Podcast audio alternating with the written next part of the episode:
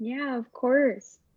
So, for those of you who don't know, uh, and for those of you who haven't listened to, I think every podcast episode where I've probably mentioned something about Mora. Mora's my girlfriend, and uh, she's currently at Yale in New Haven, Connecticut, and I am in Tennessee. And so, you know, we're doing this podcast over Zoom. I feel like this podcast episode, we're going to make it a little less formal because I kind of want to get into things that maybe I don't get a chance to talk about with people I'm not as close with, you know.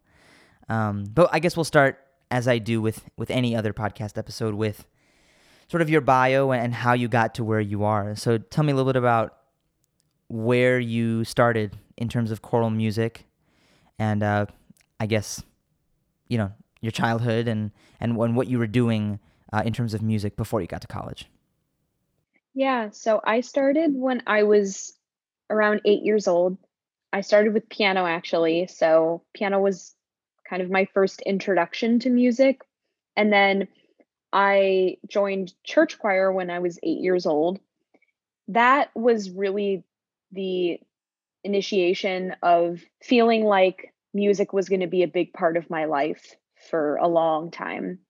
And so in middle and high school, I joined, you know, the school choirs and then started getting a bit more serious about it. So in in middle school I started auditioning for honor choirs and then in high school I did the same, but then you know, when you're in high school, you're thinking about what you want to focus on for college or, you know, if if you even want to focus on anything um in specifics, but I knew I wanted to study choral music because I was so connected to it in high school and I had a I had an incredible teacher who mm. had a huge impact on my perception of choral conducting mostly but also choral composition and really you know believed that I could take off and do choral music in some in some way. So that was kind of my journey and I have to say that the biggest reason why I was able to get through that were my parents and the people who supported me. So my voice teachers, my choir teachers, um, people who just told me that this could be a possibility as a career. Yeah, no, I, that's a common theme amongst a lot of the guests that I've had is just that, you know, for some of them, just having one person you know, tell them that hey, you know, th- you can actually make a career out of this. Uh, I think is it's it's a really big deal. I I know I felt the same way going into acting because I, I had always done music since I was three and a half. I'd been playing drums, but acting was something kind of new to me, and I only really started acting when I was maybe ten or eleven, and I had one teacher, my vocal teacher in Tennessee, Bob Westbrook, who just told me, you know, hey, you have a knack for this too. And so um, I definitely uh, know the feeling of like having one particular teacher or one person who's like, hey, this is uh, something that you can actually do as a career and make money and not have to go be a lawyer, you know? so, but you were also lucky in that, you know, you had very supportive parents. And I, I feel the same way about my own parents. So, anyways, yeah, but tell me a little bit about how you then got to college. Like, how did you decide, okay, I'm going to go to USC and I'm going to study or I'm going to double major, right? Because you did choral music and vocal arts, which is which is more of like opera. Yeah, so I actually didn't know that you know USC existed on the spectrum of music schools until 2014 when I met Dr. Jo-Michael Scheibe. He was conducting for the ACDA honor choir that I was in. And he was the head of the department of choral and sacred music at USC. And I remember he was specifically, you know, he would always make announcements during rehearsal like, oh, you know, especially because it's a room full of high schoolers who are interested in music. So he's like, oh, perfect opportunity to promote USC. yeah. Well, I, I feel like USC people always find that it's a good opportunity to promote USC. So for better or for worse, we, we, we love talking about our, our school and we love, you know, the, the whole Trojan network thing is, is real. So anyways, continue. When I met Dr. Scheibe, I think that was the first time that I realized, oh, you know, maybe USC would be in the picture. Um, because I was only considering schools that had vocal performance programs because, you know, an undergrad choral music major is pretty rare. I wasn't looking for music education. I was looking for choral music that I could essentially see myself like being a conductor of a pro choir. Um, so USC had that program and they had vocal performance, which I was just, you know, the reason why I was able to double major was because USC had both of those majors. So this is a good place then. So explain to me the distinction because I'm still a little bit, it's still a little murky to me what the distinction is between having a choral music degree and a vocal performance degree, right? Ultimately, you still have to perform and you still have to sing. Wouldn't those be pretty similar? So the distinction between choral music and vocal arts vocal arts was part of the bm so the bachelor of music in performance at least when i was there it was a perform that and it's still true today that that is a performance degree so everything in the vocal arts realm was you know you were doing a lot of solo repertoire obviously because you're training to be a, a soloist in some way Mm. um but with choral music obviously you know that's the main our main shtick, if you will, is performing with other people. So it's not like we are, though we are taking, you know, choral music majors are required to take voice lessons. That makes sense. Um, but we're not focused. Our focus is not on solo singing. It's on, it's on, you know, singing as a part of a larger unit.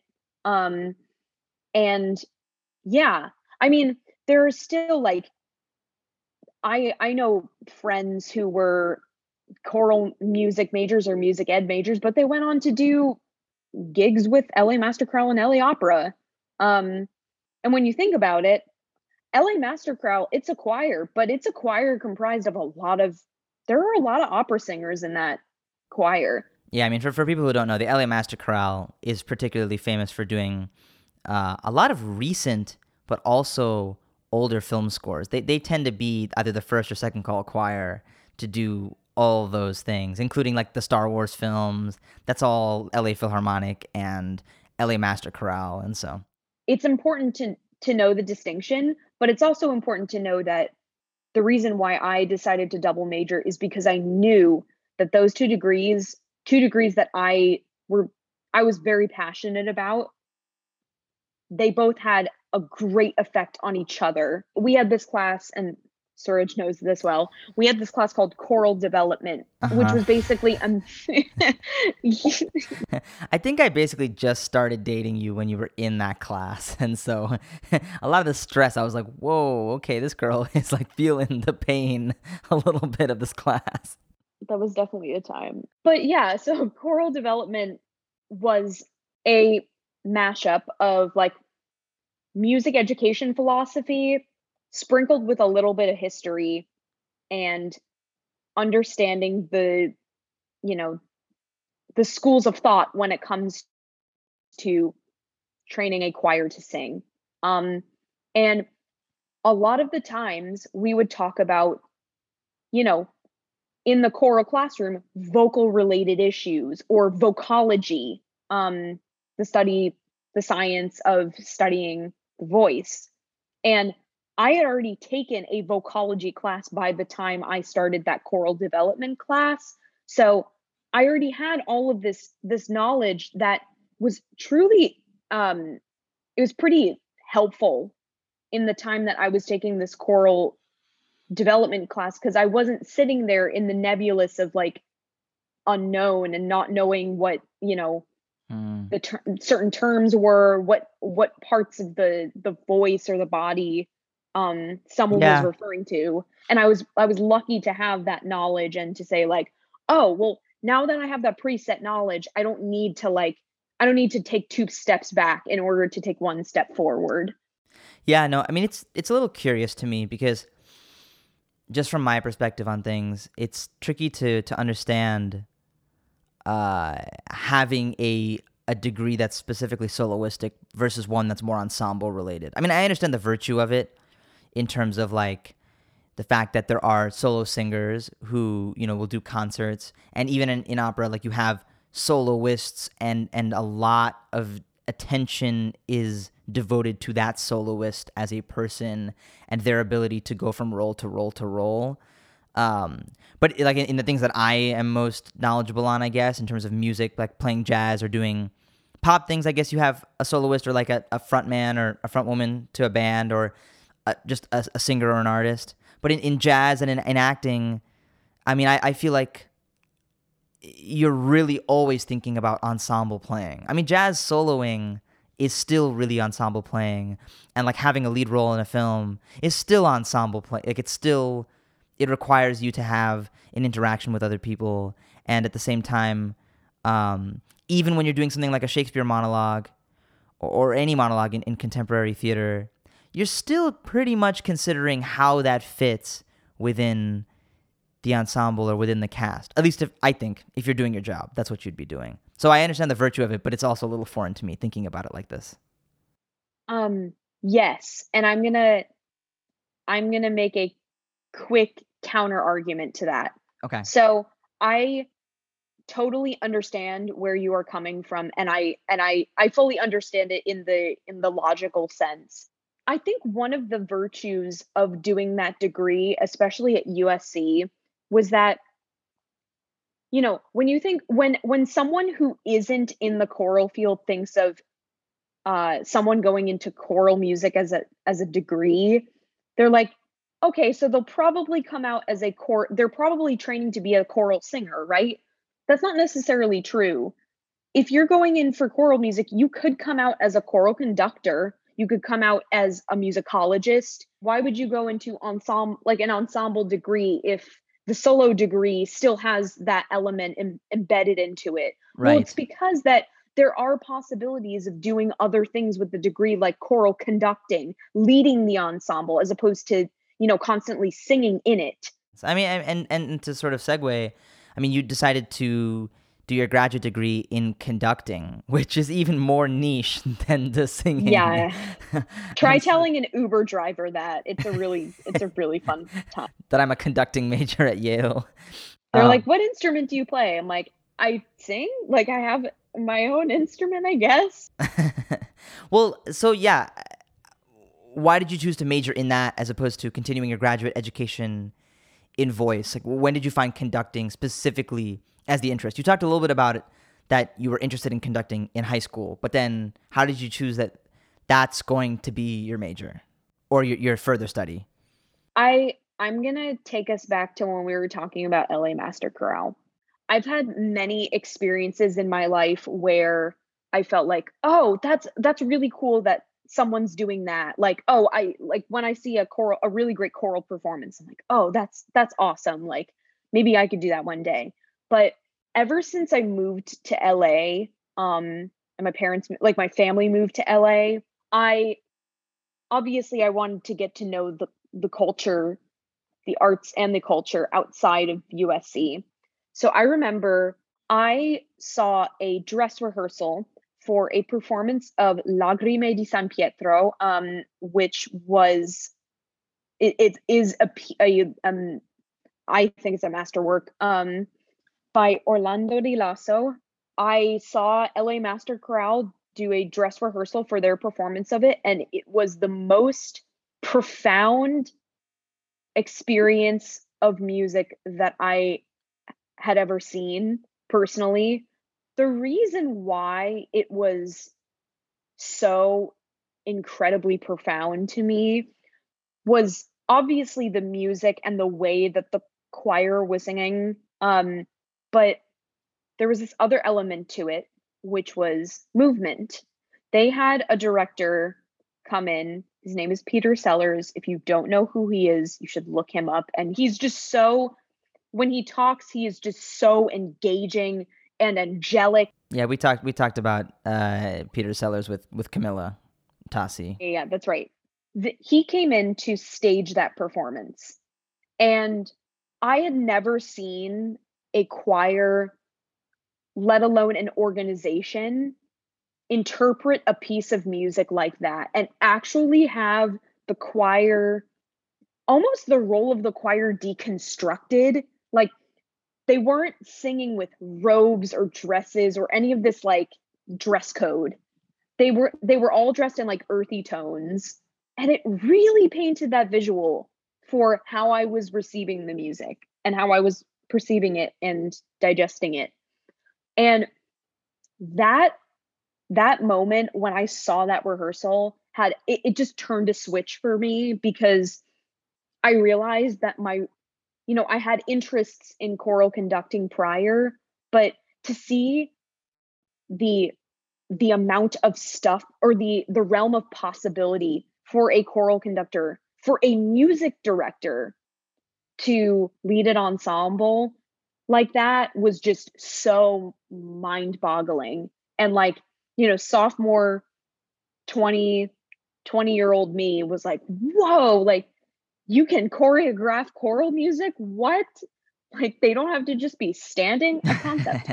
so I just think that that was just such a turn of events for me because I had never seen choral music in that way and live too. So I think to get back to your question about what made me choose to go into choral music in graduate school was the fact that there is just so much more about my field, about the the choral conducting field that I have yet to learn.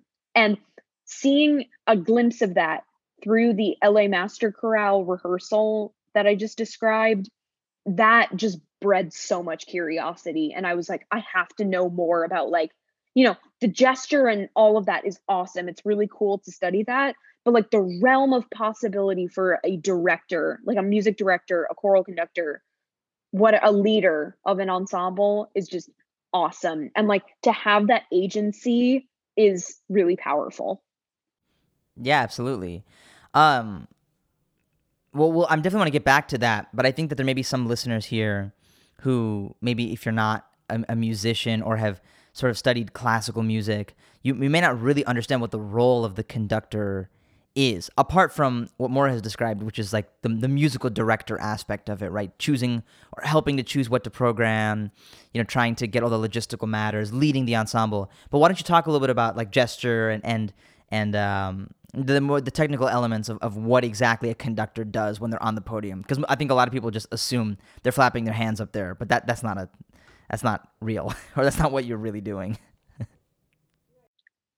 I have to say that I feel like I have a much more philosophical approach to this because I I don't even know like what how do I describe talking about what like they do they they just lead the music. They lead what's on the page. They cut off, they they you know bring the choir in, all of that. Like I just even talking about it is weird for me because I don't think about you know what the i don't think of the role of the conductor ever as something that's just musical like i don't i don't think about it in the sense like okay they're the ones who bring the choir on stage and they have the music and they're conducting this pattern and then they cut them off and the piece you know they have a set list of people like i never think about it in that sense because that's just not that's not a, ro- a role is is is everything it's all encompassing so the role of the conductor is really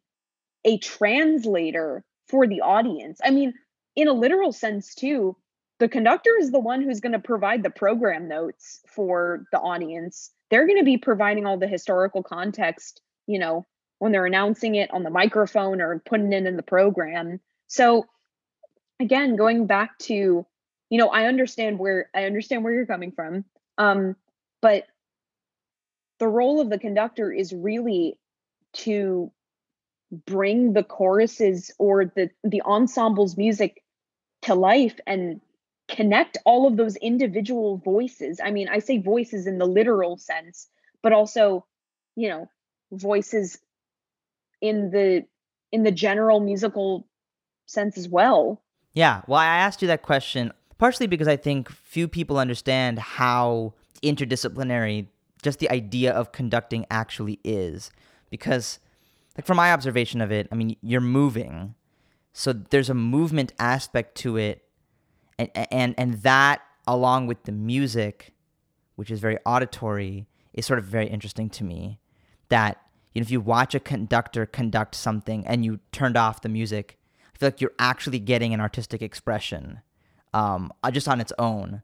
And then on top of that, like you said, the conductor is providing historical context, program notes. They also sometimes are like the actual MC of the whole event. I was watching, I was watching recently.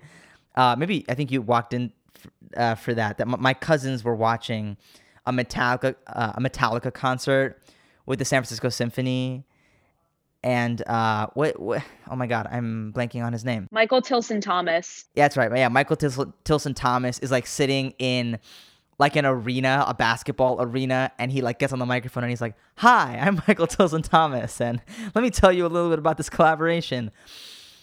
So they really are interfacing with the audience in a way that the orchestra members or the the choir members are not going to do uh, literally. And so, yeah, I feel like conducting doesn't get enough credit, um, and people sort of short shrift it, and they don't understand how encompassing, uh, how all encompassing that role actually is. You know? Yeah, absolutely. Um, so I'm going to ask another provocative question, I guess, which is, I grew up with a different musical tradition uh, at home mostly, which was you know like Hindustani or Carnatic classical Indian music. That was cu- culturally my background, and then of course I started studying or playing pop music and rock music, uh, and then later jazz. I was never exposed to choir because you know being or being raised a Hindu that there's no the choir's not a thing. But for a lot of Christian people, um, regardless of denomination, choir is something that's very central to their identity to begin with. And on one hand, it seems like a very conservative art form just by its own nature because it's sort of connected to sacred music. And on the other hand, there's a lot of possibilities and, and you're exploring a lot of those. So, so tell me why you feel like choral music has possibilities to make big impacts in today's world where maybe not everyone is exposed to it. I mean, I asked the same question about jazz, right? Like, wh- why is jazz the medium by which people are going to get the message or whatever the message may be? Like, why is it jazz is going to be that? Jazz is from the 1940s, right? People think it's from from an old age. Like, why why jazz? And so I ask you, why why choral music? Well, okay, I there are a few things. Um, I think that having the ability to use text is something that um, I think non choral musicians or non vocalists maybe undervalue sometimes. Like the, the power of the human voice is not just that it's attached to our bodies, it's that it literally we can we can speak. We can use text as a catalyst for more powerful music um, I say more as in quantity, not quality, contributing to the vast amounts of of really profound music for people. So one of the things that I and and to connect it to another um, another reason why is I'm thinking about Craig Hella Johnson's considering Matthew Shepard. So for those of you who are listening who don't know, Craig Hella Johnson is the director of Conspirare, which is an ensemble based in Austin, Texas. They're a pro choir, um, relatively small. One of his claim to fames, Craig Hella Johnson, is considering Matthew Shepard, and it is the the story. It, it's the story about Matthew Shepard, who was killed in the 90s because he was gay, and there has been a movement in choral music that I've I've seen happen over the past few mm-hmm. years, but maybe a little bit, maybe a little bit longer. And that's including this sense of social justice, social awareness in our music and in choral music specifically, because when the lay person thinks about choral music, they may think, okay, church, religious, whatever. That has become a whole, yes, that is still preserved, but there is just a whole breadth of repertoire that are that are highlighting that is highlighting a different perspective on society and life that's outside of just, you know, thinking about religion. And I think social justice and social awareness has become a a central topic for composers to write and for conductors to program. And I think one of the most brilliant things that Craig Hella Johnson does with the Considering Matthew Shepard is that he's taking this idea, the structure of the Passion Oratorio, which was something that Bach was doing with St. John, St. Matthew Passions, and he's contextualizing it to the, you know, 20, 21st century.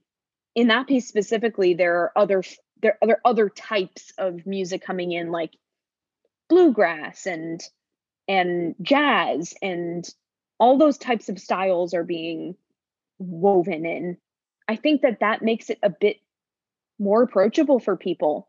Um and i think not only approachable but i think again to go back to your question this idea of what what does choral music really contribute to society now in in, the 21st century is this notion of what we associate with like neoclassicism is drawing from old periods and recontextualizing it. And in this sense can recontextualizing it in a sense where we there is a connection for society.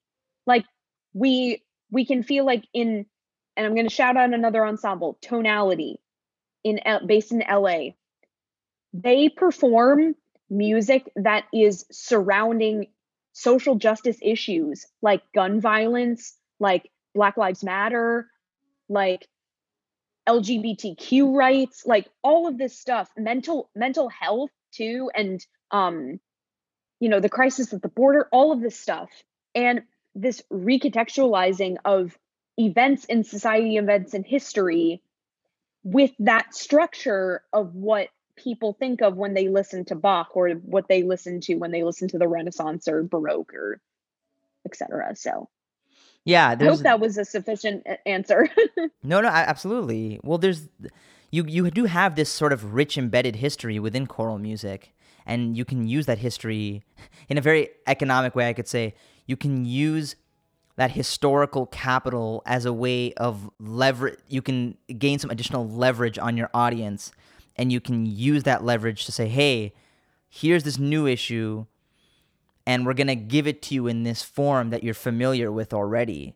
And I think about this with, with jazz, that jazz already sort of has this idea of social progress to begin with, um, just from its conception uh, of being like black American music. It already has this idea of being revolutionary. And so then when you play jazz, even now, it has this energy of being revolutionary just by its own very nature. And in the same way, I don't know if this makes any sense or I'm just totally bullshitting here, but I, I feel this that when I have listened to choral music, it has a spiritual element to it by its own nature because it comes from the church. And then when you present a modern telling of something, or, or you you know you recontextualize what whatever your piece is, whatever your your topic is, you know whatever the text is about, it feels spiritual by its very nature. When it's talking about an issue like LGBTQ rights, you still feel that element of this historical spirituality and it comes out in it and it like creates this moment. I know cuz I saw I saw CMS when when you performed it um, with what is the name of your group? USC Thornton Chamber Singers. Yeah, Chamber Singers. I was like, not Chamber Orchestra, Chamber Singers. Yeah, okay, right. Thornton, Thornton Chamber Singers. Um, but I saw that performance and it felt spiritual. Uh, even though you know, uh, right when you're talking about LGBTQ rights and you include you're including jazz and bluegrass and whatever the other uh, sort of genre melding that's happening there, it does feel very spiritual because of this historical element that choir music is spiritual music from the past, you know. And I I mean, with that piece, there are so many there are chorale moments, like like Bach chorale moments that are in there that you're like, whoa, that sounds like sounds like Bach. But you're like, no, that's that's just him recontextualizing the chorale style into CMS. Um, so that's why it may sound a bit familiar to people in that spiritual sense because they're like, oh, that that sounds familiar. Like I've heard that in I don't know, a relig- a religious service of some sort. Um so Yeah, yeah, you know. Well, you sold me. I'm, I'm gonna listen to a. I'm, li- I'm gonna listen to some choir music, Mora. There you go. for for the last couple of years, you've been trying to, to get me to listen to more and more choral music, which you know, which I want to do, which I I like doing because I I like listening to choral music. I mean, on a really wonky note, choral composers deal with music theory in a certain way. Uh, there's a lot of voicings because you have soprano, tenor, ah, soprano, alto, tenor, bass. So you've got four parts. Um, and sometimes eight parts if you've got soprano one, soprano two, et cetera, et cetera. And the way that they voice chords is really, really interesting to to me and to a lot of jazz musicians. We, we take a lot of um, good tips and advice from people who who compose in that style because it's not that different from having to write a big band chart and having trumpets and saxophones and trombones. You know, your your all music is ultimately with those kinds of voicings, you're dealing with similar things. So I've you know listened to some choral music and and in turn tried to to write like that when it comes to some of the music I write. So I'm not opposed to it, you know. And, and you've been my girlfriend for for two and a half years now, so I think you've successfully indoctrinated me. So tell me a little bit, little bit about your uh, new initiative, Collabor Artists. I'm very upset that you came up with such an incredibly clever title, but at the same time, you know, I, I'm excited because you and I have this. I, I think at this point we might say a, a, kind of obsession maybe with the idea of collaboration between different art forms um, and just different kinds of people. Uh, so tell me a little, a little bit about what the idea for Collabor Artists or where that idea came from. So it was a spur of the moment thing. I actually called a friend, Kate Krellen, who is who also runs another arts initiative called Choir Inclusive. I remember talking to her. I, I had I had breakfast with her on the super lovely day and i remember we were talking about choir inclusive and and things and when after hanging out with her i went home and i was like i want to start an arts initiative like she really inspired me to to like think about how to take what i love to do and put it in another form other than music. So i mean other than you know performing music. Um so i had this for the moment idea um, and it came from the fact that i've been oh, i've always wanted to create some sort of database an online database for artists of all kinds to f- find each other um, to find each other and to be able to work with each other um, on a project so thinking about like a contact list or organizations that are pop small arts initiatives that are popping up that are new that i wanted to promote um, and support and get the word out about them. And then I started thinking, well, maybe this could be kind of this arts initiative can can house a database and it can it can host events and it acts it acts more than just you know an info site. There's there's a little bit more action going on. So i'm still developing the mission of Collabor Artists but essentially it's an initiative that is trying to promote interdisciplinary collaboration through online events, through um, through a website, um, etc. You know, hopefully one day in person events again. Um, yeah, right. Lord knows. Yeah, and again to really promote this message of interdisciplinary collaboration across all artistic mediums. Well, I'll be posting a link in the show notes so people can um, go to, uh, or I guess at this point, go on Zoom and, and go to one of these uh, fantastic events that you're doing. Um, why don't you tell me about studying at Yale and uh, what are the things that you've gotten from that? Going to Yale, studying at an institution like that has got to have some serious pros, but also some drawbacks, I imagine, too. Yeah. So I I decided to go to Yale because it, you know, one of the best choral conducting programs in the US um, and really great reputation obviously as a school period but also the uh, the institute of sacred music has some has some weight to it the institute of sacred music Yes, the ISM. So Yeah. that's technically what I am a part of. It has some weight to it, and you know, knowing where that degree could take me. Also, the the realm of possibility at the school, the fact that I'm going here for free, um, is in- incredible. I mean, working with world class artists uh, on the daily, and knowing that I get all of this as a part of my education for free is just like insane. I knew that, you know, I was signing up for a pretty pretty incredible music music education. Those are those are really the three general um the general pros and obviously I'm going to highlight the community because the community at Yale is quite amazing and I love the people here.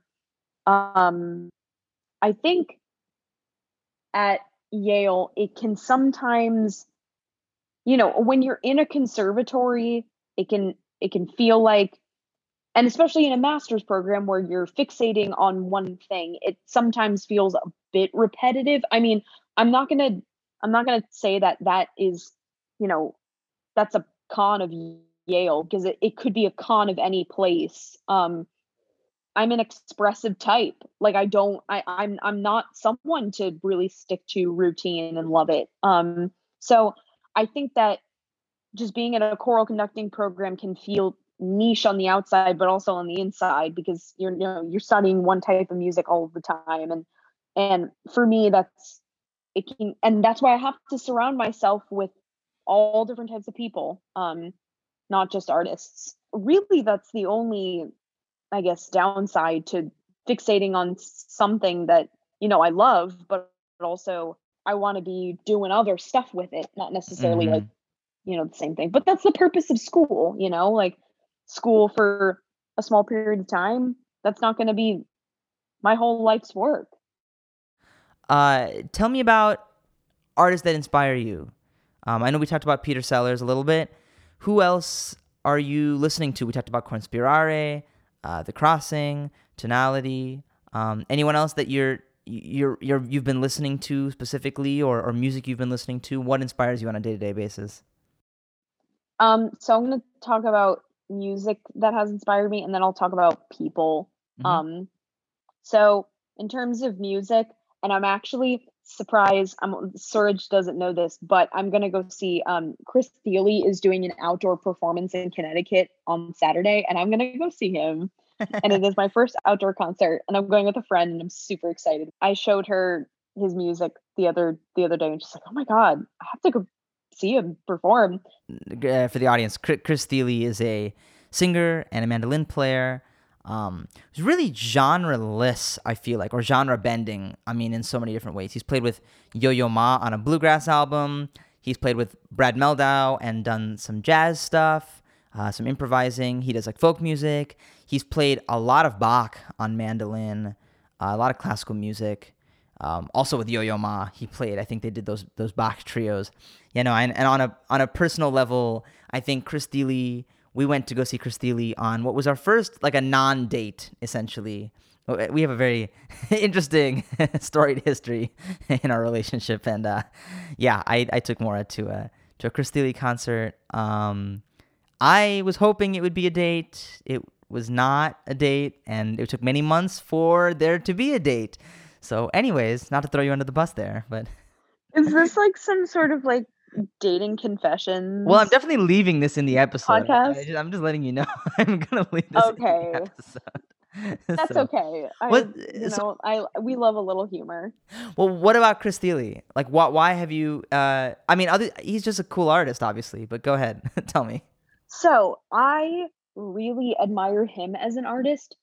And I think my admiration for him really grew when he did those, um, that whole Bach trio album with Edgar Meyer and Yo Yo Ma.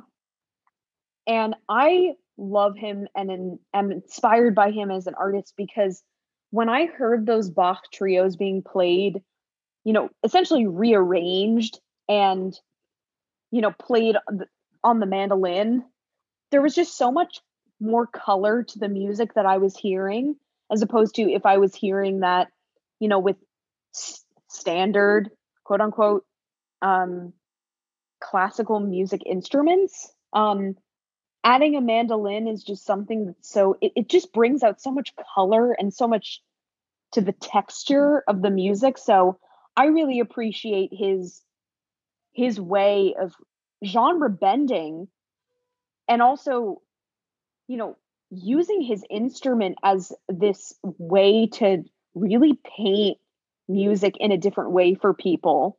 I listen to that album all the time. I was listening to it today for a bit. I was listening to that album with Brad Mehldau um, that he did. Uh, yeah, it's just like amazing. A few people who I admire, period, in my field. The first is, this comes as no surprise to anyone, especially Suraj, because I talk about her a lot, um, and that's Jenny Wong. Uh, she's the associate conductor, well, now associate artistic director, Hala, um, of LA Master Chorale. Essentially, everything I I would hope to be as a conductor and as a human being, really.